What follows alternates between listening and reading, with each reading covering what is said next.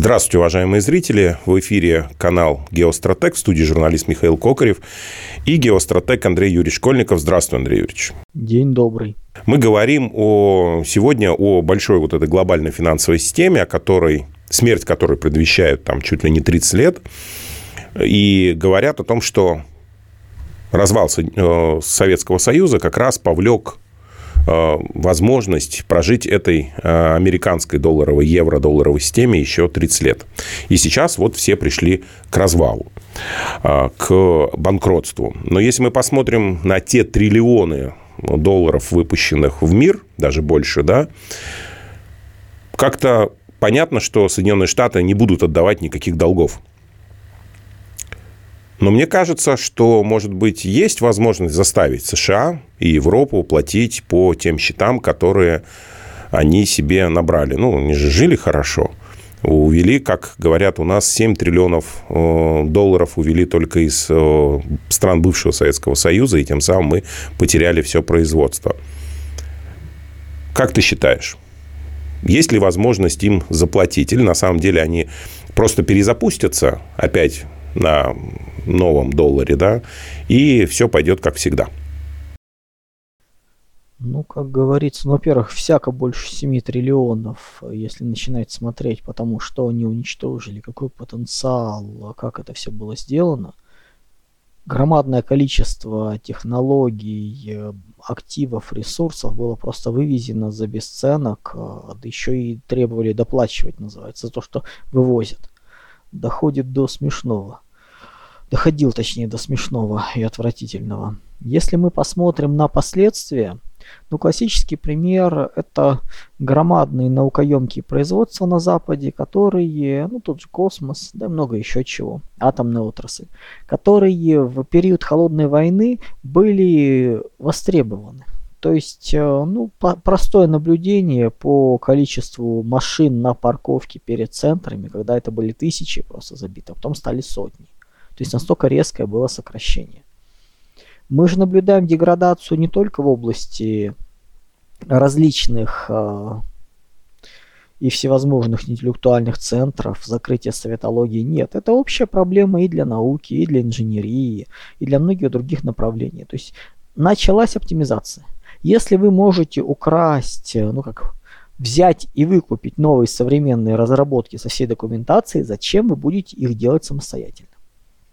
Если у вас приходит уже готовый оружейный плутоний в громадном количестве, зачем вам консервировать мощности по переработке, когда вы понимаете, что это большое количество лет? Вы просто берете и все закрываете. И таких решений было море. Просто вот море таких решений, попыток соптимизировать, и никаких нужд в этом не было. То есть э, они искренне считали, что это нормально. Поэтому 7 триллионов, ну это очень мало. То есть то, что они разграбили, причем нужно понимать, что это, скорее всего, в покуп...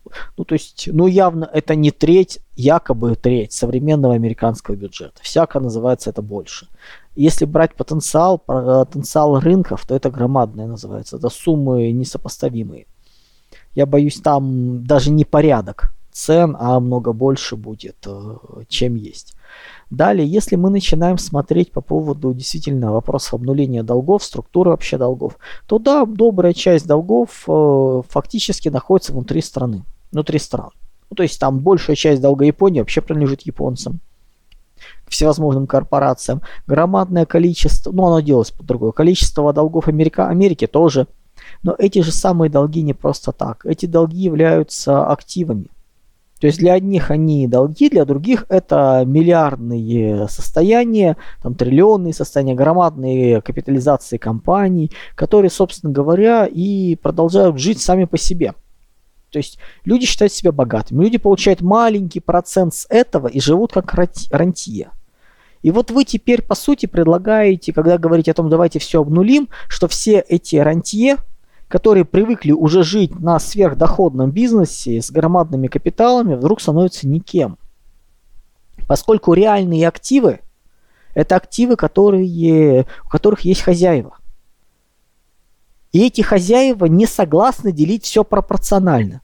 Вы приходите и говорите, а давайте спишем все. Ну хорошо, а как тогда? И долги, и активы. Хорошо, есть материальные активы. Кому они будут принадлежать? Тем, кому есть, то есть, условно говоря, один владел э, на миллиард активами производственными мощностями, другой владел на, там, другие владели на 100 миллиардов э, всяких фантиков, деривативов, бумажек и прочее. Как это делается? Взять, поделить 100 к одному? Нет, он скажет, не хочу ничего отдавать. Вот свои 100 вы обнуляете, вы неправильно вложили, по законам рынка вы проиграли, а мое останется – и люди, которые владеют материальными активами, производственными компаниями, реальной продукцией, логистикой, то есть то, что выживет после всех этих кризисов, после схлопывания всей системы, они оказываются, остаются в элите, остаются богатыми. Зато все остальные становятся никем. То есть, по сути, предлагается уничтожить весь класс людей, которые десятилетиями копили деньги, не угадав, во что их вкладывать. Ну, просто вот так вот взять и уничтожить. Или давайте поделим все поровну. Из очень богатых превратим их просто в такой, э, в богатых там или верхнюю часть среднего класса, подели все пропорционально. А с какой радости? Где механизм? Как это сделать? Через национализацию, через э, покрытие, по какому курсу, по каким моментам. То есть тут нужна политическая воля очень серьезная, поскольку все реальные материальные активы, ими владеют наиболее влиятельные люди из элиты, которые, у которых нет никакого минимальнейшего желания делиться на всех. То есть у нас, по сути, получается, что сама идея подобного ну, упрощения сводится к э, поделить на всех поровну ну, не пойдут. А заставить не получится. Поскольку он действительно и умные, и старые деньги, в принципе, не понимают, зачем они должны делиться с новоришами, которые набрали сверхрисковых, э, назовем так, богатств, а теперь выясняется, что риски сработали. В честь чего мы должны это делать, подумают. Они будут правы. То есть, по сути, это превращается в то, что нужно списать виртуальные долги набраны за последние десятилетия, поколения. На что как бы особо никто желания не имеет никакого. Ну хорошо, ладно, предположим, дальше списали. Долгое время, кстати, в это никто верить не мог, поскольку жили в рамках принципа слишком большая экономика, чтобы упасть. Ну не может быть. Как так? Каков будет мир? Ну вот последние годы мы наблюдаем, что все возможно что такая модель возможна, и разговор о том, что альтернатива нет, нет, ребят, не работает. То есть у нас деструктивные процессы идут, все это проявляется, и не банальный вариант списания долгов, списания виртуальных активов, он не работает. Он не выгоден. Плюс как делить будем? Транснациональные корпорации говорят, а вот мы контролируем все а, там добычные механизмы мира. На что местные страны говорят, ничего вы не контролируете. Мы сейчас проводим национализацию. И все хвосты транснациональных корпораций, вот все их, э, все их владения просто исчезают. У вас нет возможности защитить, нет возможности заставить. Почему вы считаете, что страны развивающиеся будут соблюдать и уважать якобы собственность корпорации? Они национализируют и расплатятся теми же самыми фантиками и отберут. И окажется, что реально материальных активов, которые можно делить, их на порядок меньше. То есть и так их на, называется на, во много раз меньше, чем виртуальных активов. Тут еще нужно будет делиться со странами третьего мира, на территории которых это находится. И нет военной силы заставить по-другому. И получается, что в принципе громадный пирог виртуальный прощается в абсолютно реальный, довольно ограниченный. И у каждого кусочка есть свой хозяин, который в него вцепится и скажет, ничего не знаю, это ваши проблемы, что вы не, неправильно финансировали. Ну а дальше называется, ну предположим, соответственно, это происходит. Каким-то чудом, вот он называется первое чудо, смогли договориться, списать все. А дальше происходит следующая вещь. Те же самые люди, которые все эти десятилетия жили замечательно, контролировали эту систему, говорят, а теперь давайте начнем сначала. Мы списали, а теперь у нас же система есть хорошо работающая, давайте сделаем по новой. Ну что это такое? А это то, что в 90-е годы мы наблюдали по принципу банкротства финансовых пирамид. Классические э, мавродевские МММ и прочие товарищи. Но в это можно войти, когда это первый раз. когда не понимаешь, когда как бы нет финансовой грамотности. Но впоследствии-то все все поняли. Люди отдали последнее. Люди набирали кредиты, люди пробивали единственное жилье. То есть вот, вот набирали денег только чтобы войти в это, и они разом все потеряли. Люди, которые были миллиардерами, которые зарабатывали себе десятилетиями, несколько поколений в надежде на то, что их дети будут жить обеспеченно, вдруг все теряют. То есть получается, по сути, что богатые люди, которые уже вот устали, которых нет активов, которые ну, вышли бы на уровень рантье, они теряют абсолютно все и еще должны. Поскольку у них требуется есть текущий расход на содержание всего происходящего, а денег нету. И по-хорошему общество после таких вещей вырабатывается ну, иммунитет э, коллективный к подобным э, пирамидам, как было, собственно говоря, в России. Да, всегда находится некий, некий процент находится азартных и не очень адекватных людей, которые готовы повторить. Но они-то надеются, что они станут в числе первых пайщиков и успеют выскочить. Заработать и выскочить. Ну, а все остальные как бы уже говорят нет, спасибо. И получается интересная ситуация. Пирамида запускается один раз, становится массовой. В ней много кого, причем людей абсолютно, скажем так, разного уровня, теряет все. Дальше происходит чудный, великолепный обвал. И тут эти же самые мошенники говорят, друзья, а давайте запустим еще раз эту же пирамиду. Но вам же было приятно чувствовать себя виртуальными миллионерами. Давайте вы опять будете скидываться, чтобы мы жили хорошо, и пирамида будет существовать. Собственно говоря, долина пузырей, долина пирамид – это вот это вот. Вся финансовая современная система – это сплошная пирамида. Чудная и веселая. Которая близка к банкротству близка к обвалу, к потере репутации, потере доверия, краху полному. И после этого людям будут предлагать последние оставшиеся у них активы туда принести еще раз положить на поле дураков. Ну, я говорю, рисковые, азартные люди всегда найдутся, но их небольшое количество. И забавно происходит то, что когда падает вторая, э, скажем так, второе поколение этих пирамид – оно падает очень быстро.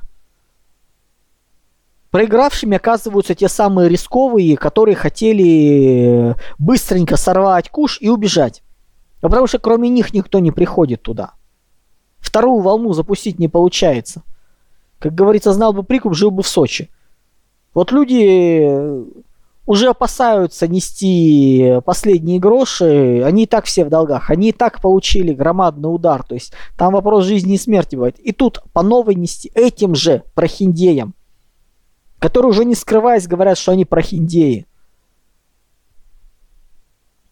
Но в надежде, что будут еще.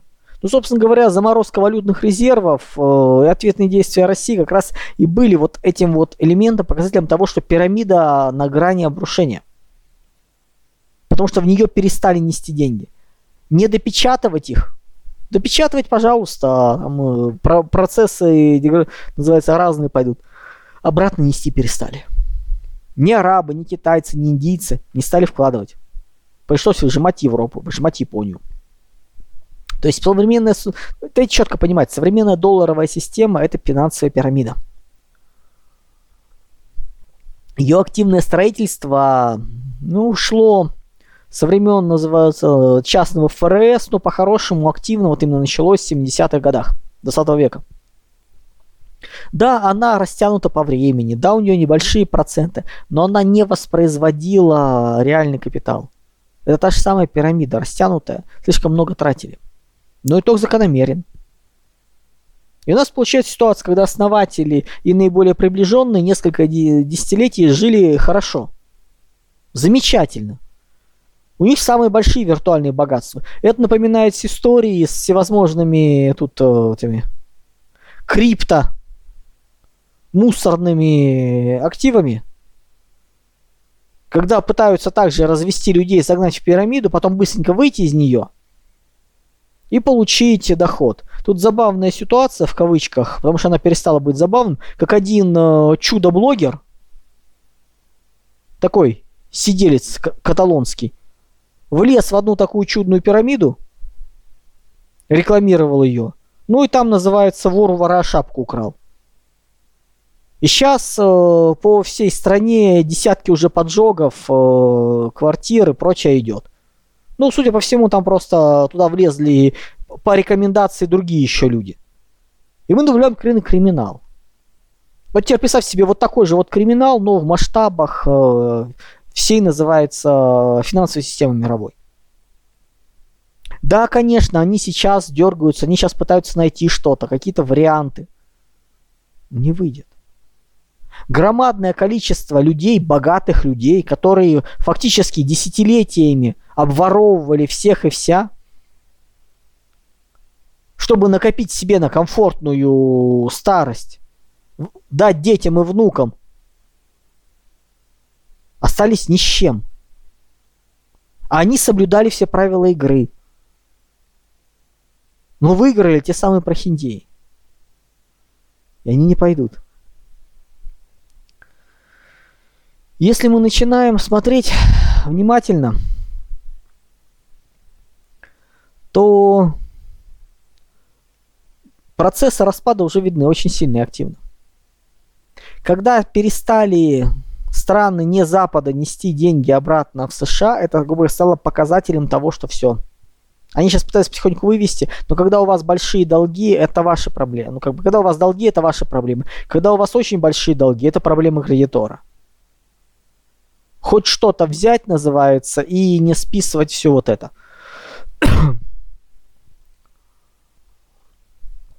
Поэтому получаем замечательную ситуацию, когда в здравом уме и твердой памяти никто повторно влезать в эту пирамиду изменяемых людей не будет. Только азартные, там, сверхазартные и надеющиеся, ну, понимающие, что это мошенничество, надеющиеся вы, вы, выскочить раньше времени.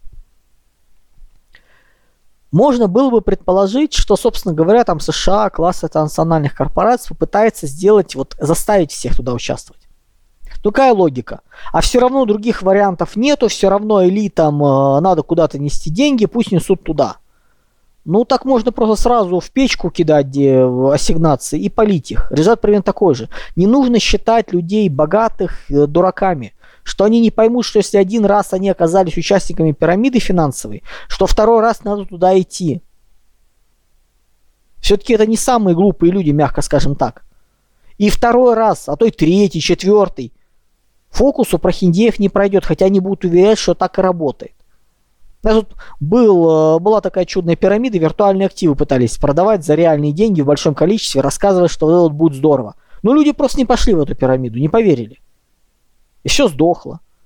И мы наблюдаем громадные эти, метавселенные с миллиардными бюджетами, где э, внутри них э, сотни человек. Потому что не, не взлетело. Потому что не нужно это все. Потому что все эти старые прохиндеи э, оказались понятны. И мы приходим к замечательной ситуации. Когда старая система рушится, ее нужно обнулять. Да, можно обнулить, можно списать долги, списать активы, но новую систему перезагрузить не выйдет. Собственно говоря, когда мы говорим, например, про швабовщину, с ресет. Это и есть то самое обнуление. Собственно говоря, обнуление долгов и активов – это шваб. Инклюзивный капитализм, и глобальное потепление, и принудительная медицина – это все оттуда. Это все он пытался сотворить. Они для этого и сделаны были, все эти системы. Только предлагалось делить активы непропорционально номинальным валютам, непропорционально физическому владению – а некому условному, с поправками на экологию, с поправками на новые принципы. То есть делить называется по непонятной справедливости индивидуально для них самих. Вот что предлагалось. Когда говорят об обнулении долгов, это и есть шваб. Четкое, понятное обнуление долгов. Через капитализм инклюзивный. Дальше мы набираем, наблюдаем ситуацию, когда, ну давайте вот так, это все обвалилось. А что дальше? А дальше, вместо того, чтобы идти и участвовать в новой пирамиде этих же людей, те, кто поумнее, посильнее, попытаются построить свою. Но они же понимают, как это работает. То есть у нас получается ситуация, когда отдельные страны начнут создавать свою финансовую систему, копируя существующую глобальную, но в локальном варианте. Первое время, по крайней мере. Ну, серии, зачем повторять, если можно самим стать хозяевами игры? И будут делать. И мы получаем распад мира на те самые панрегионы. Мы получаем новые валюты, новые экономики, финансово-монетарные системы. Это все будет отдельно. Просто потому, что никто больше не поверит. Такой фокус можно повторить один раз. Из последних примеров, э, тут все с замиранием сердца следили за Давосом с чудной болезнью X. Ну, друзья, ведь до, до этого была уже попытка запустить еще раз принудительную медицину волну. Это был обезьяний грипп. Так вот он оказался фарсом. А здесь мы наблюдаем фарс в квадрате. Ну, если там они трогали обезьян, я даже не знаю, кого здесь они собираются трогать и что с ним делать, и с этим делать. Чтобы найти хтоническую хворь во льдах, блин. Ну, какова логика? Вот Давос очень интересно слушать, потому что периодически возникает вопрос, вообще эти люди хоть немного по земле ходили, что они несут? Из-за глобального потепления оттаивают льды, и в этих льдах скрыта неизвестная болезнь Никс, которую никто не знает, что это. Но к ней уже разрабатываются вакцины. Универсальное, универсальное леч... лекарство от всего, елки-палки. Ну или техническое задание на разработку обнаружения болезни X. Ну просто еще как бы ее нет, ее уже проанонсировали. Вот и получаем. Ой, чудный момент.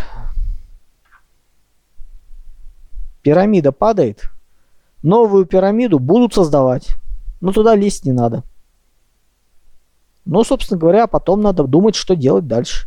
Когда инерция распадется, когда попытки сделать из одного осколка целое прекратятся, тогда и будем думать, что со всем этим делать. Плюс четко давайте понимать, что подобные вопросы все равно приведут к тому, что рантье исчезнут. Если вы оставляете в эпоху, там, период кризисов, ходой катастроф свой бизнес без полного контроля, он перестает быть вашим довольно быстро. Заберут, перестроят, сделают по-другому. Поэтому смотреть, смотреть надо. Вот и получаем конец одной пирамиды, слабые назва... мечты о второй и куча прохиндеев, которые жаждут оказаться в первых рядах, чтобы кинуть всех остальных. Андрей Юрьевич, а как ты считаешь, какая следующая итерация э, финансовых отношений в мире будет наиболее перспективной? Ну, понятно, рантье, да, это те, кто зарабатывают. Это, скажем так, по Ленину. Стоп, стоп, стоп, стоп. Рантье это те, кто заработали, ушли от управления, положили деньги по малорисковым в малорисковые инвестиции. Ну, на эти 2% и живут. И да. на эти проценты продолжают жить. Вот в условиях, когда мир рушится, когда соотношение цен, надежности меняются, риски вырастают на порядок, рантье не выживают. Собственно говоря, рантье предлагается ограбить когда речь идет о том, что вот мы вот спишем долги, спишем активы, это удар по рантье, которые не владеют активами конкретными производственными, которые вот здесь. Второй удар будет по людям, которые занимаются всевозможными посредническими вещами. Да, реальный бизнес, реальные возможности, да, те, кто сидят просто на потоках, там вот, вот это вот, у них проблемы, конечно, будут. Ну да, заберем у тех, у кого проще забрать. Это понятно. Это, в принципе, сейчас пытаются сделать э, российскими активами. Ну, якобы проще у нас забрать, да, замороженные. Хотя э, замораживали активы Венесуэлы, Ирана, там, кого еще, да, во всем... А, Ирака, да, в том числе.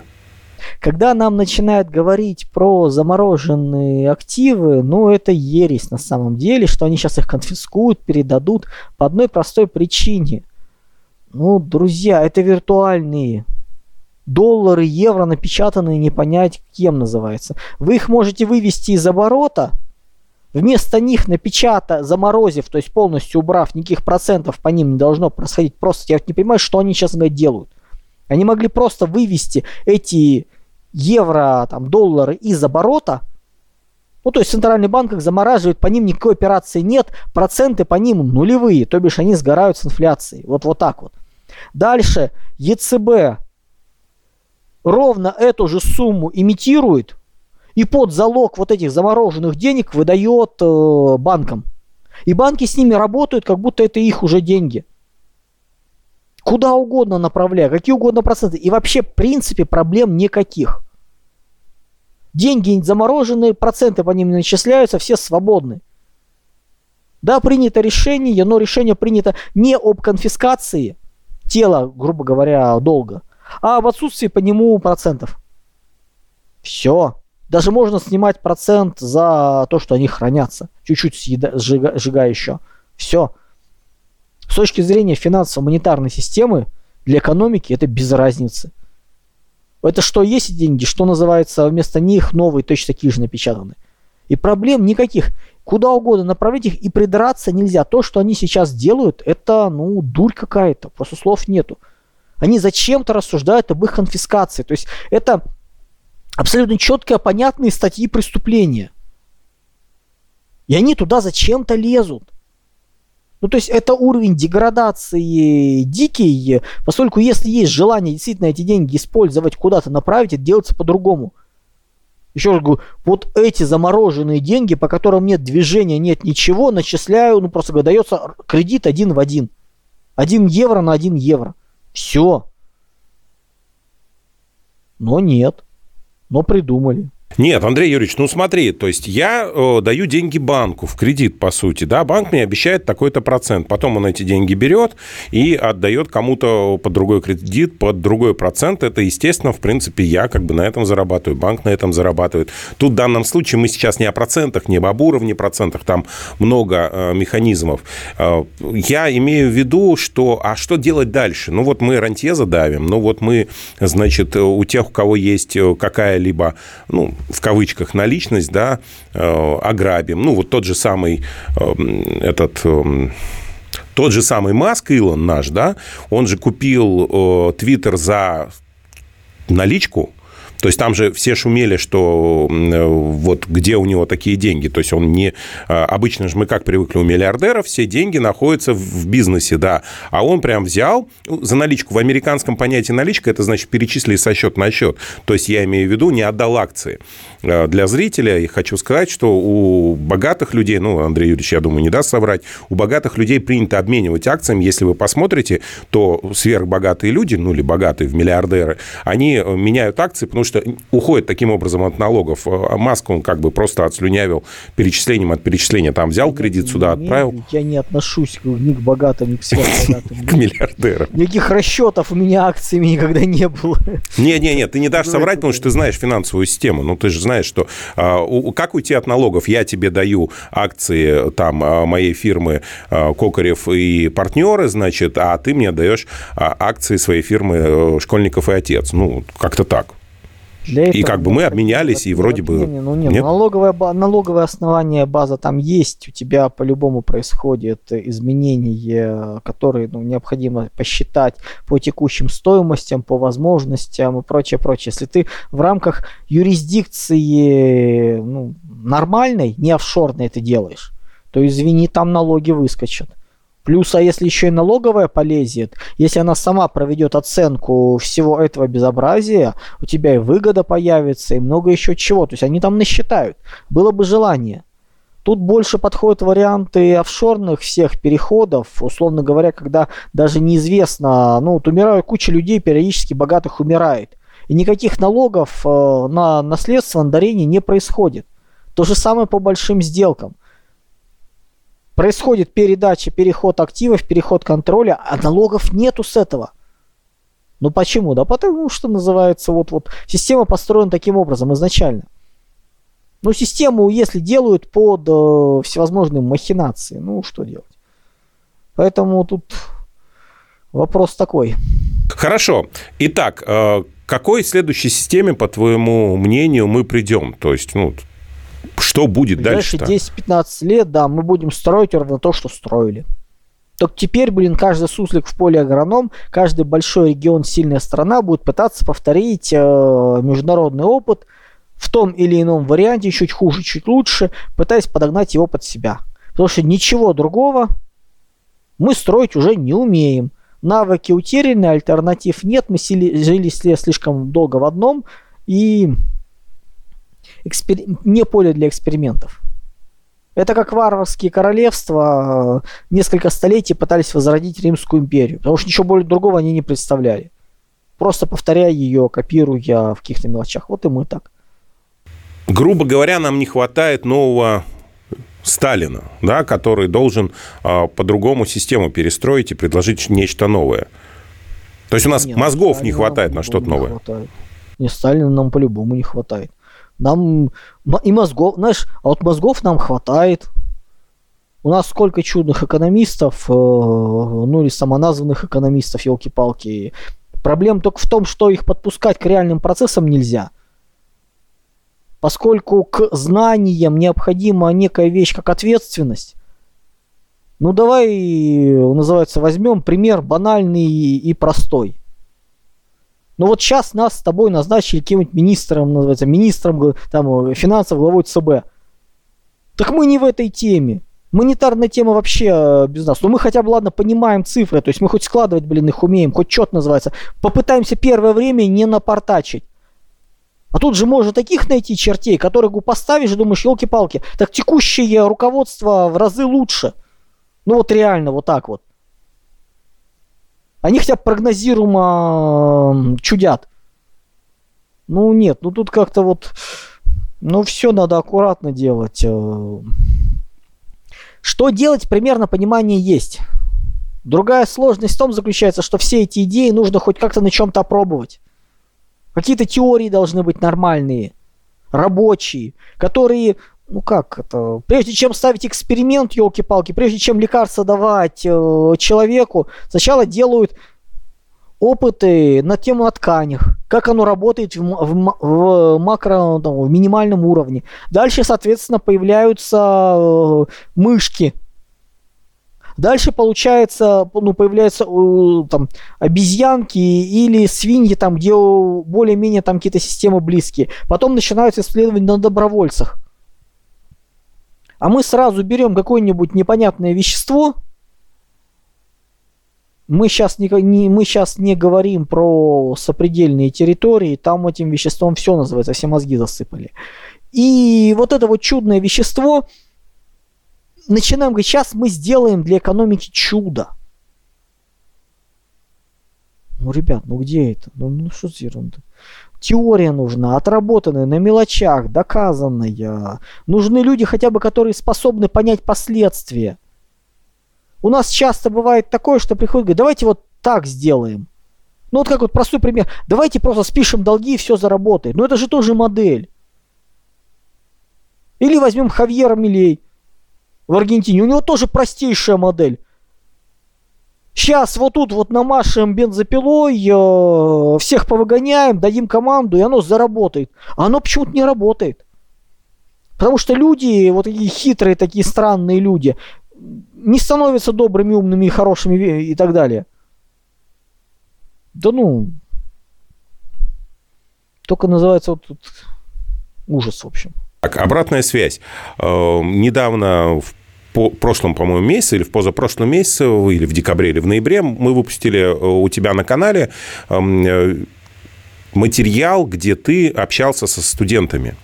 И очень много комментариев я вижу, где э, наши граждане э, пишут, что какие тупые у нас студенты, какие это. Я понимаю, что там просто не хватает, по моему мнению, не хватает просто э, жизненного опыта. А вот как ты считаешь, как прошла твоя встреча с этими молодыми людьми? Ты считаешь, что у, вот тем, кому ты э, рассказывал свои э, мысли, э, ну, как бы эти люди будут достойны в дальнейшем принять управление нашей страной? Нет, ну... Мы должны четко понимать, что у каждого возраста свое восприятие, свое понимание. Люди, собственно говоря, меняются, растут, начинают по-другому мыслить. Начиная от политических взглядов, э, классическое, кто в юности не был либералом, у того нет сердца, ну, революционером, кто в зрелости не стал консерватором, у того нет ума. Это все приходит. Мы можем посмотреть, да, по опросам, например, по количеству там верующих среди молодежи. Процент верующих среди, 20, среди 20-летних и 30-летних, 40-летних, так вот, практически один и тот же послед... сейчас 10 лет, 20 лет, 30 лет. Ну, как, ну, как сейчас 5 лет, 10 и 15, по-моему, вот были. А, Причем как бы наоборот даже растет. Среди 30-летних растет, среди 20-летних как бы примерно одинаково. Что происходит? Ну, вообще-то люди тоже меняются. Те, которым сейчас 20 лет, э, те, как те, которым сейчас 30 лет, некоторые назад они были 20-летние. И среди них было тоже полно людей неверующих. Но они выросли и, и изменилось отношение к миру. И много других вещей происходит. Для них то, что происходило, то, что описывалось, в принципе, для них непонятно. Они живут в мире очень примитивной иерархии.